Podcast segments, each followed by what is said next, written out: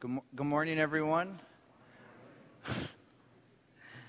um, the passage that we're going to study this morning is a passage where a father loses his sons, where he ultimately loses his life, and it is a national tragedy. And as I was thinking about this, uh, the events that happened last Sunday and this week, uh, we also are in a national tragedy. And I think that maybe it would be appropriate to uh, also just take a few seconds of our time this morning and just remember uh, the selfish side of me wants to run away from the feelings that happen when um, tragedies happen in, in our world, when massacres happen, and when all kinds of uh, events that just I can't explain or understand happen. But the Christ in me says instead of running the other way, that we should run towards it. And so I just want to invite you into a moment of silence where we can silently pray for the families and for the fathers who lost their sons uh, last week.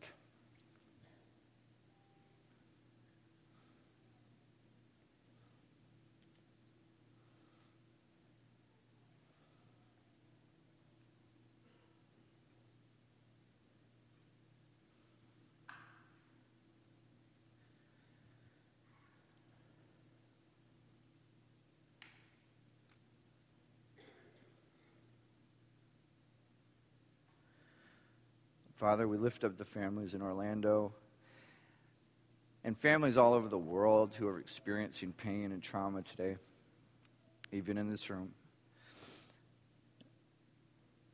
We believe that you hold us in your hand.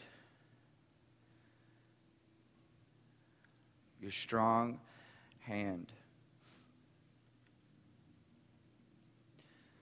We thank you for being the father that, that knows what's going on, even if the family and the children don't understand what's going on. And we just trust you with this world. Amen. I'd like to invite you to uh, uh, contemplate with me the gospel this morning and also to explore the character of God as it is revealed in the story uh, in, in 1 Samuel. So please turn to 1 Samuel chapter 31. We've been studying uh, 1st and 2nd Samuel now, and we'll continue for the rest of the summer. And last week, Rod led us uh, through a very convicting challenge from 1 Samuel chapter 28 uh, and asked us to really consider with what spirit do we practice our spirituality? That there are ways that we can be spiritual and actually avoid a, a, relationship with God and, and be spiritual in order to get what we want and manipulate our lives in, situ- in the situation that we're in. His reflections were on Saul's visit to a town called Endor, where he sees a soothsayer, a witch, who conjures up this spirit of what appeared to be the late prophet Samuel. My only problem with what happened with Samuel and Saul there is, is that Samuel didn't say goodbye. I don't know if you guys noticed that. He just sort of disappeared. It's like a pet peeve of mine if I'm on the phone with somebody and they just hang up. I mean, it's like it's the, the conversation's over. I guess I'm just more classic in how I end my discussions. I need closure. I want someone to land the plane and not just say, all right, and then hang up. But maybe that's just me. Samuel didn't say goodbye. Well, enough about what Samuel didn't say. What did he, what did he say? Samuel didn't say goodbye. He actually said, I'll see you tomorrow. Which could be a bad thing, well, is a bad thing for one of two reasons. Either this is going to be an Ebenezer Scrooge Joseph, Jacob Marley uh, situation where Samuel haunts Saul until he learns a lesson or Saul is going to go and live where Samuel lives tomorrow, and he's going to die. This is where the story picks up in chapter 31. If you are able and willing uh, to stand for the reading of God's word, then please stand with me.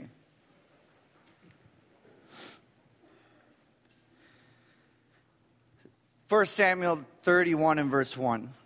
Now the Philistines fought against Israel.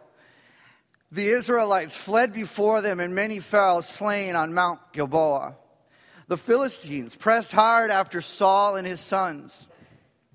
They killed his sons, Jonathan, Abinadab, and Malchishua.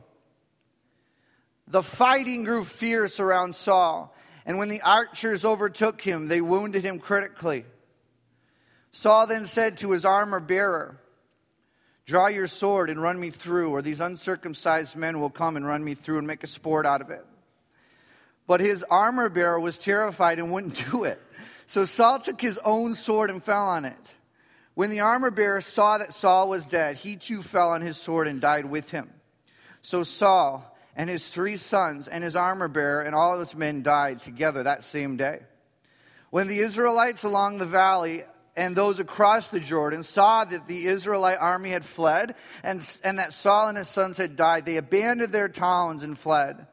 And the Philistines came and occupied them. The next day, when the Philistine came to strip the dead, they found Saul and his three fallen sons at Mount Gilboa. They cut off his head, stripped his armor, and sent messengers throughout the land of the Philistines to proclaim the news in the temple of their idols and among their people. They put his armor in the temple of their Ashtoreth and fastened his body to the wall at Beit Shan. It's the very words of God. You may have a seat.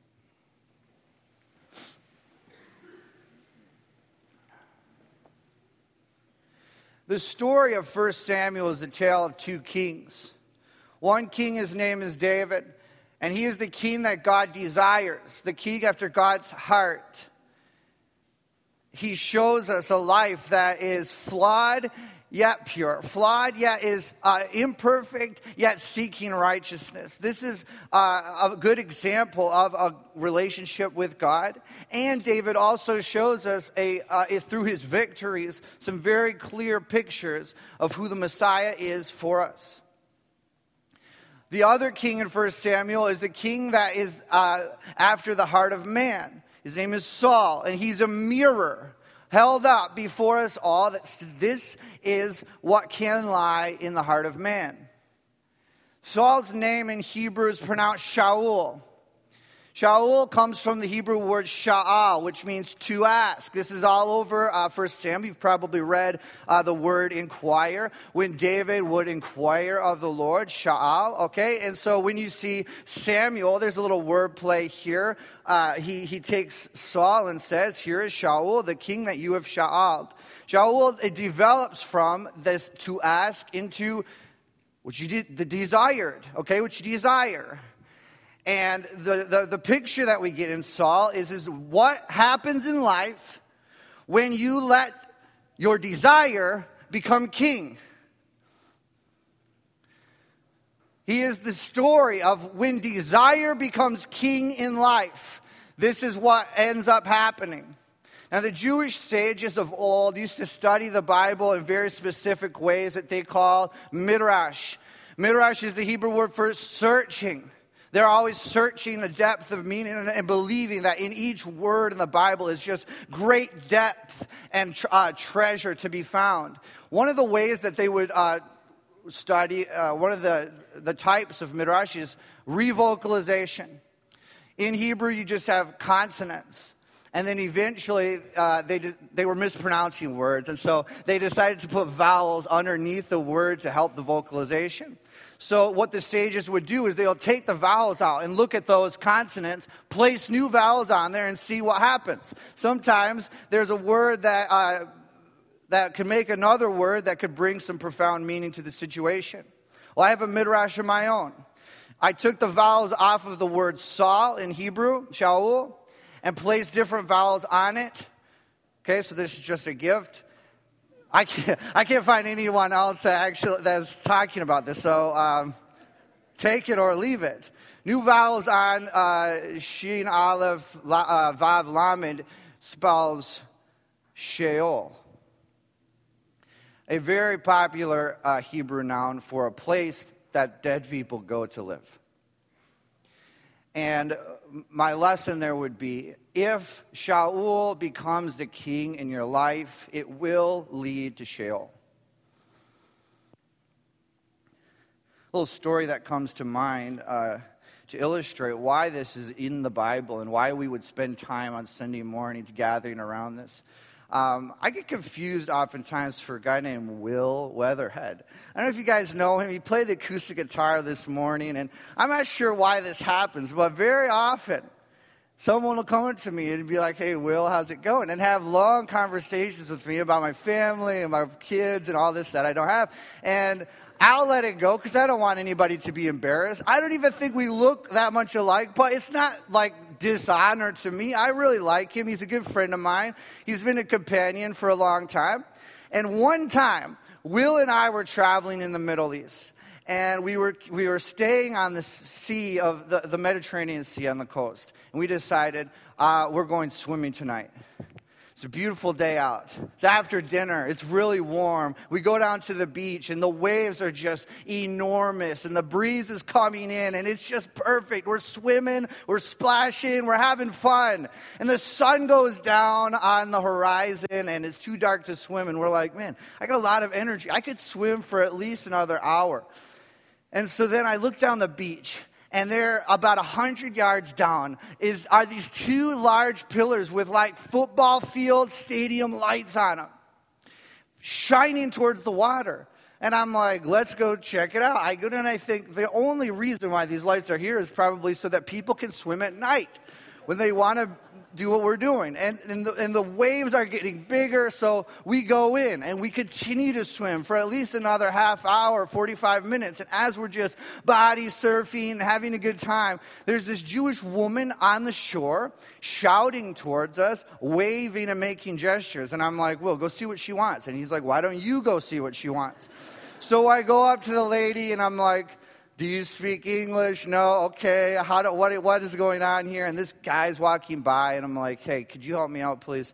And he's like, okay, I'll listen. He listens, and he comes to me and he says, what she is saying is this You idiots. These lights are here to show that this is the most dangerous place to swim, for the riptide here is the strongest in the whole beach.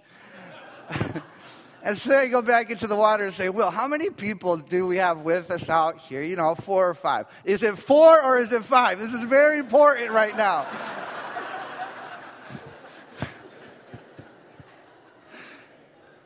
Nobody was lost at sea that night, and it is a story of what we call learning the easy way in comparison to learning the hard way. I don't know how this lady came to know of that riptide uh, being strong right there, if she had personal experience in that or not. But I do know is that Saul is like that Jewish mother, that woman standing on the shore shouting out, saying, Guys, this is a dangerous place to play.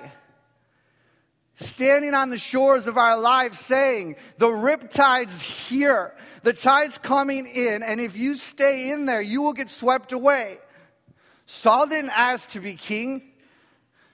Saul was kind of thrown into this situation and he was swept away by the pride of life, by the abuse of authority, and by his need for power. He was swept out to sea. Let him speak to you this morning and say, Don't go there. This is dangerous. So consider your life. When you're overwhelmed and in over your head, and when you're in a situation that, that you just feel like you can't escape from, will you be like Saul, or, or what, who will you turn to? What will you do? We're going to ask him eh, through his life what he would have done or advise us to do. Verse 1 The Philistines fought against Israel. The Israelites fled before them, and many fell slain at Mount Gilboa. Is it just me? Or do I, uh, uh do, does anyone else think that every single time we turn the page in 1 Samuel, Israel is fighting the Philistines? What is up with that? This is, I mean, how many times can they go to battle with the same people? They, they got to be running out of people at some point. It's not a surprise that the Philistines are in Israel. In Exodus 23, God tells Moses, I'm sending you to a land that has Philistines in it.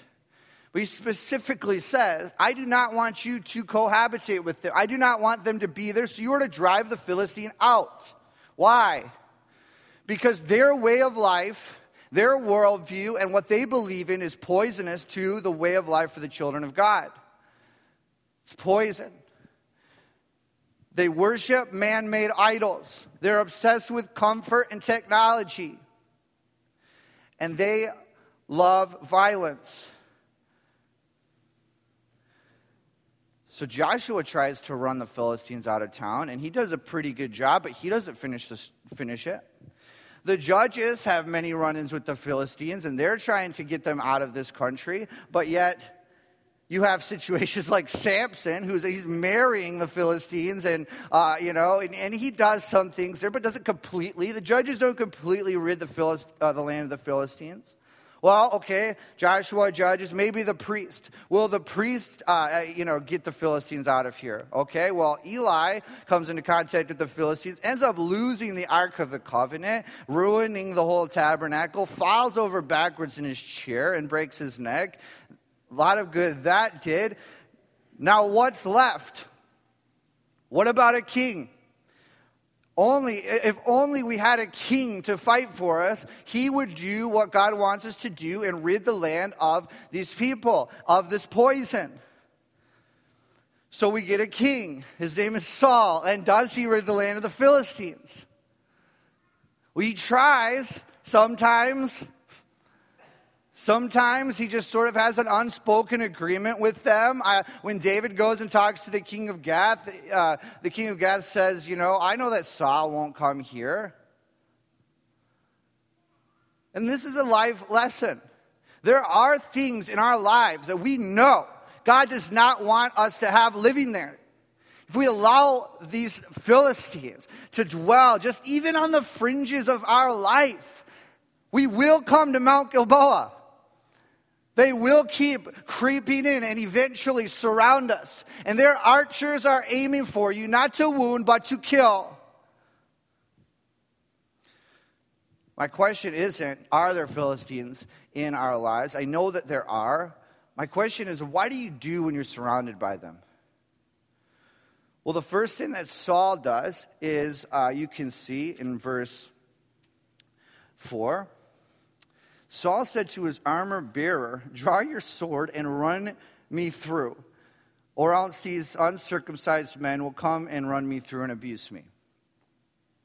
Okay, so imagine if you're the armor bearer. This is kind of an unlikely situation.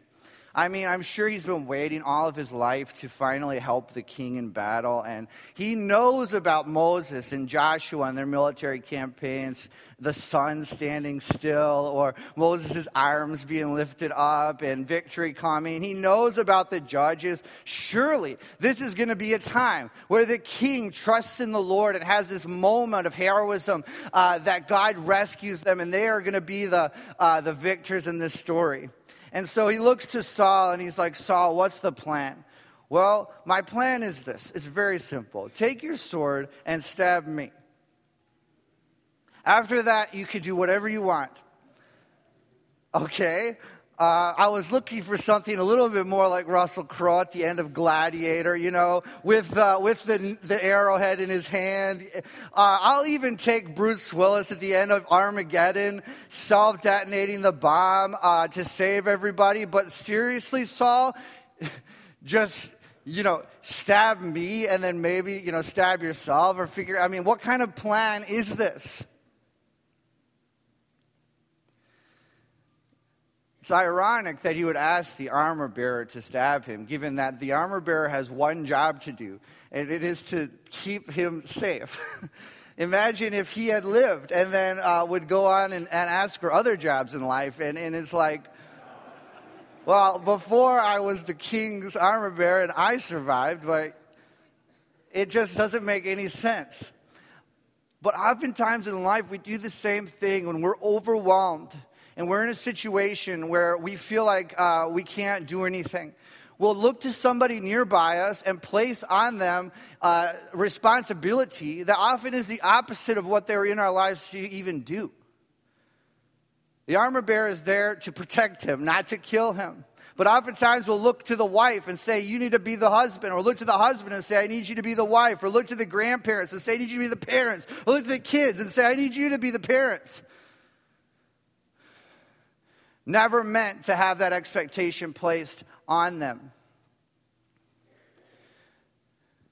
I'd like to say that I'm uh, immune to this same uh, situation or this same uh, actions you know, Saul goes and he asks the armor bearer, bail me out, you help me, you fix this. Saul ends up taking matter into his own hands. And in 2 Samuel chapter 1, we read that an Amalekite claims to be there as well, and that Saul didn't do, the, do a good job, and uh, that he asked the Amalekite to actually uh, finish the job as well.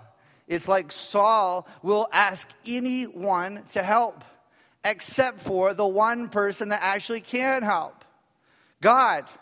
I do the same thing. If I'm depressed or if I've got an issue or something perplexing me and I can't figure it out, I'll go to Charles and talk. I'll go to Will and talk. I'll go to Brad and talk. Call my parents. Ask the internet to give me answers for something. But I will not ask God for help.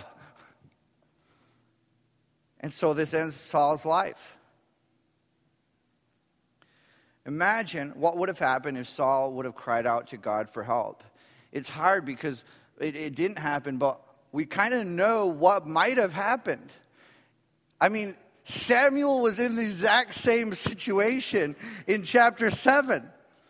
They're surrounded by the Philistines. And then Samuel said to all of the Israelites, Continue to cry out to the Lord to help us. Do not stop crying out for him to rescue us from the hand of the Philistines. Then Samuel makes an offering and a sacrifice, and the Lord thunders through the sky and scares the sandals off of the Philistines, and they run crazy, and they, the, the Israelites uh, win the battle. And then it says in, in verse uh, 13.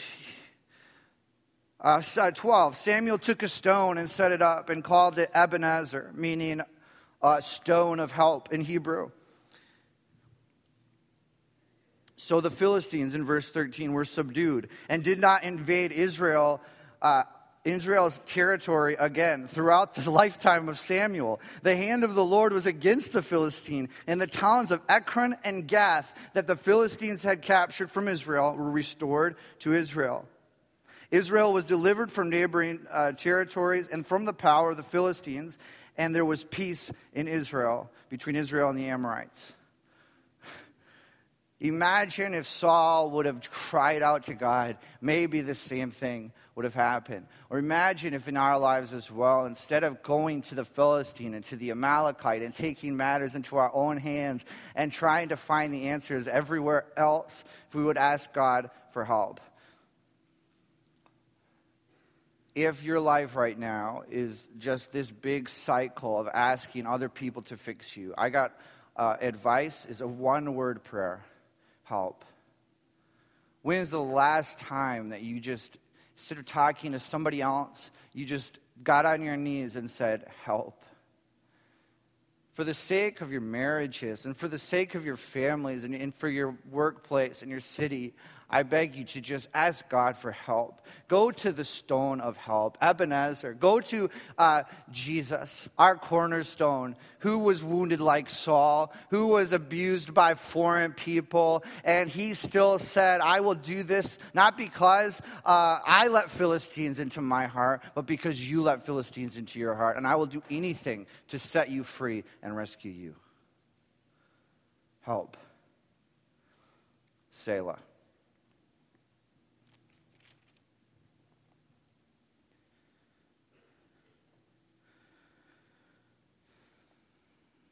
Verse 8 says, The next day the Philistines came to strip the dead. They found Saul and his sons, cut off his head, stripped him of his armor, sent messengers throughout the land to proclaim the good news in their temple and their, uh, of their idols. And they took his armor and they put it in their temple and fastened his body to the wall of Beit Shan. I'm not 100% sure what's going on here. But it's, it seems like a bad thing when somebody, right after you die, takes your like legacy, takes what your things and puts it up as an idol in their temple. What does that say about how people view you and what and what you stand for? Now, it's not like this is the only time that this happens. I mean, sh- I'm sure you remember Gideon after his battle, they take his clothes and worship his clothes, or the, ser- the bronze serpent from the wilderness becomes an idol as well. I'm starting to get a little suspicious as to why the sword of Goliath was in the tabernacle under the showbread table. Remember back in 21 uh, when David was talking to Ahimelech? Um, and I'm wondering if maybe what's happening is, is people are falling to this temptation that when we have victory in life, it's to do more with the actual uh, things that are used for victory rather than it's to do with God Himself. If you were to ask me, when does armor, that is just armor, it's not bad in, in and of itself, when does armor turn into an idol? It's not just when the Philistines bring it into their temple. Armor turns into idol when we trade faith in God for the armor. And the reason why we don't talk about this very much in a corporate environment, because it's almost impossible to make any general statements about this. Um, for example, armor might look to some like a big bank account, but a big bank account also can be an act of faith and obedience in God. And so you can't say one way or the other just corporately. You know, uh, going on a missions trip for years might be an act of obedience and faithfulness, but it also might be an act of self righteousness and an act uh, to, to justify yourself before the Lord. You know what I mean? And so it's kind of hard to say, everybody in this camp is trading faith for armor and everybody in this camp is good to go it's just it's hard to do and you have to evaluate yourself and ask yourself the question am i trading faith in God for this protection and this security and for this promise uh, here and there. Because those things might uh, uh, be used for victory in our lives, but they're never the thing that is the sole purpose of victory in our life. So, to make it even more complicated, as I'm reading the room, it seems like everyone's totally understanding what I'm saying. Uh, here's the trickier part inside of this whole thing that when you do this, when we do this in the Christian faith, it feels like we're in a relationship with God still. And the reason for that is is you are in a relationship with God. It's just a transactional relationship, not the relationship that God wants to have with you. When Jesus says, there will be many in the end that says, Lord, Lord, and we do all these things in your name. And he says, yeah, but I never knew you. Uh, that means there was some relationship that they felt there, but it wasn't the right relationship. Okay, so we can act like we have a relationship with God and believe that we have a good relationship when it's just making a bunch of transactions with Him. The way that I um, simplify this in my own heart is this ask yourself a question What does God have to do? for you? That question will start to show if you have some subconscious uh, transaction that you're making with God. What does He have to do for you? Okay, I mean, isn't that how God works? You know, God, I have been very generous in my gifts lately, and so I expect that you bless me with abundance. You have to. Is I mean, you got to do that okay, God, I, mean, isn't there some proverb somewhere that says if you love someone, let them go, and if they come back, it's meant to be? Okay, I've surrendered the idea of getting married uh, to my dream husband or wife, and in, in, in surrendering, then I also expect that you have to bring that to me. It's how it works. You have to do that. Okay, I've prayed for my family every day. I, I have raised them and trained them up in the right ways. So, of course, they have to uh, follow you the rest of their life because that's, that's, that's your job. I've fasted now for seven days to get the answer of what I should do next in life, and you have to respond because of my effort. These are the transactions that we easily make with God. And when we start trusting in those things instead of having faith in God, they become idols. God doesn't have to do anything. He'll allow us to try and bend his arm. He'll allow us to hold our breath until we turn blue. Or he'll allow us to keep tugging on him and trying to intimidate him, but he doesn't have to respond. Is he still worth it?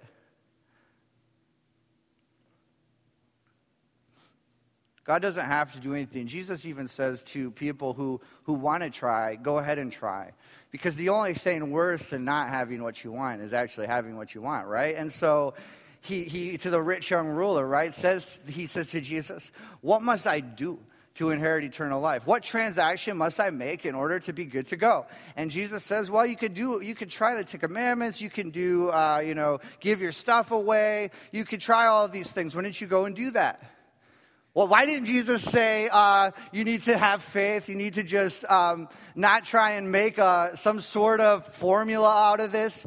Because sometimes God will allow us to do these transactions with Him.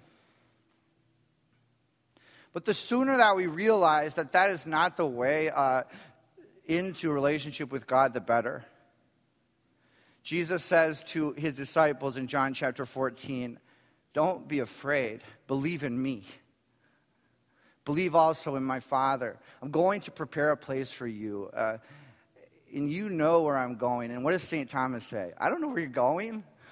How can I know? I don't know the way. How can I go and be with you where you are, Jesus? And he's like, Jesus is like, You know the way, Thomas. I am the way. There's no secret. There's no map. There's no, you know, knowledge that you need to get in order to get there and, and be sure that you're there. He says, it's just me.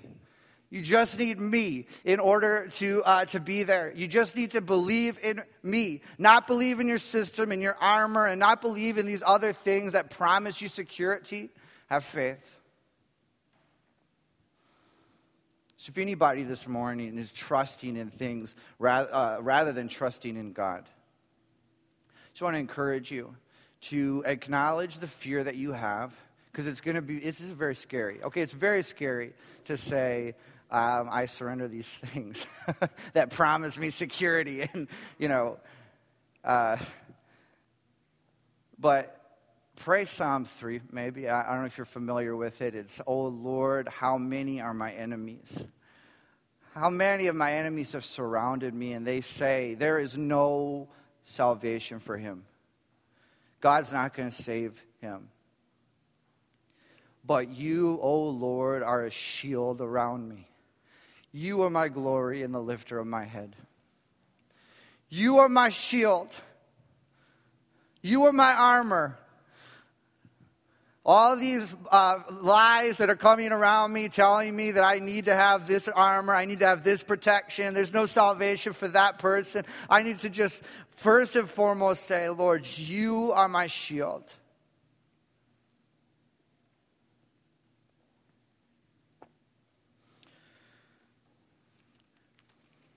Not really sure what to do with the whole uh, part that I didn't read at the end there. Jabesh Gilead comes and takes Saul's body off of the wall.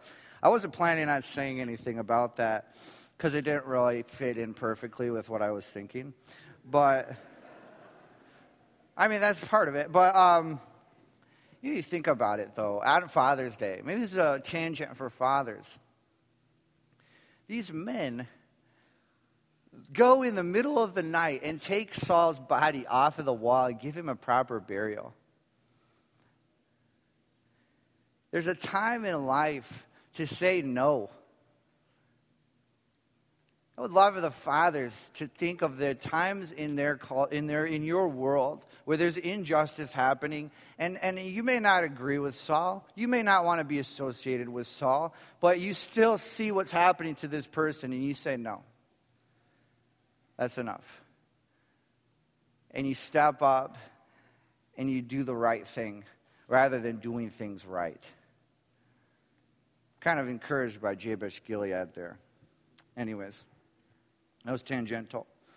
Um, to end our, our thoughts this morning, I just, there's, uh, there's something that's indicative of the life of Saul that I want to put before you. That's not necessarily in one specific story. The main thing that Saul tells us with his life is that he has a big problem admitting wrong. Never once does Saul admit defeat. He'd rather die than admit defeat. God always responds to people who repent. He always responds to people who say, I was wrong. One of Jesus' disciples wrote this verse of 1 John chapter 1 that says, If we confess our sins, he is faithful and just to forgive us and to cleanse us of all unrighteousness. If you this morning are, are saying, Yes, I do have these. Uh, I do have these character traits of Saul where I am uh, unable to ask for help, and I'm putting other people in positions uh, to fail around me and shirking my responsibilities. Acknowledge that before the Lord. He promises to forgive you. Why wouldn't you? Why, why wouldn't you? In, in, in acknowledging this implicit, uh, implicit apology there, saying, I, I've done this. I've come before you and I'm guilty. He promises to forgive you. If there's any of you this morning who are here and you're saying, you know what, I have way too much armor on and I've been, been putting all these pillows all around me, trying to be as comfortable as possible, and I'm, and I'm learning that this armor isn't perfect. And I've been trading faith in God for the comfort of this world. Confess that before the Lord. And He promises to forgive you and he promises to cleanse you from all unrighteousness. He will wash you 100%. Not only partially, not, not 50%, and we'll see what happens. You know, if you act right later on, not 99%, and you have to, you know, muster up enough to wash yourself 1%. He is, he is faithful to cleanse us from all unrighteousness if you lay it before Him. Jesus, like Saul, was also nailed up to a piece of wood. And he is there to say, There's nothing that I wouldn't do for you to be free. I would, I would, greater love eh, does, the, what does Jesus say? Greater love, I can never say this right. It's a tongue twister. Say it one, one person at a time. Greater, They got tongue twisted too. It's not just me. Anyways, uh, it's something to do with laying your life down for your brother, and that that uh, it's it's a big portion of love, you know. Uh,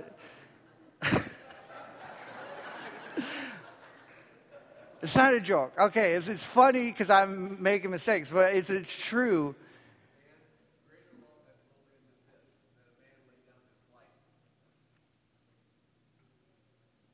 Saul didn't die for our sin, he died in his sin. But Jesus didn't die in his sin, he died for our sin. He communicates so much value to us to say, I will do anything for you. Just come to me. This is the gospel. Pray with me.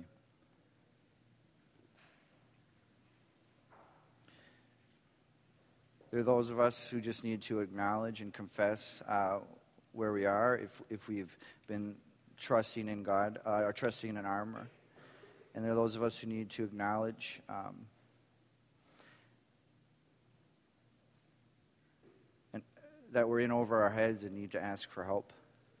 If you do that, He will help you, He will protect you.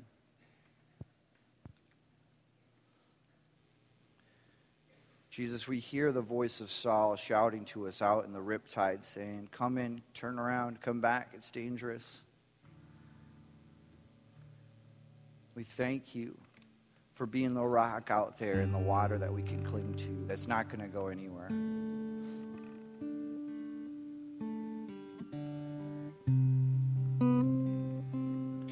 May we be fathers who ask for help and cry out on behalf of our family and our cities and nation and ask you to come and rescue us. And may we be warriors that ward off the Philistines and not allow them to live in our hearts and lives. May we be mothers who are able to trust in God rather than trust in other uh, forms of protection over God.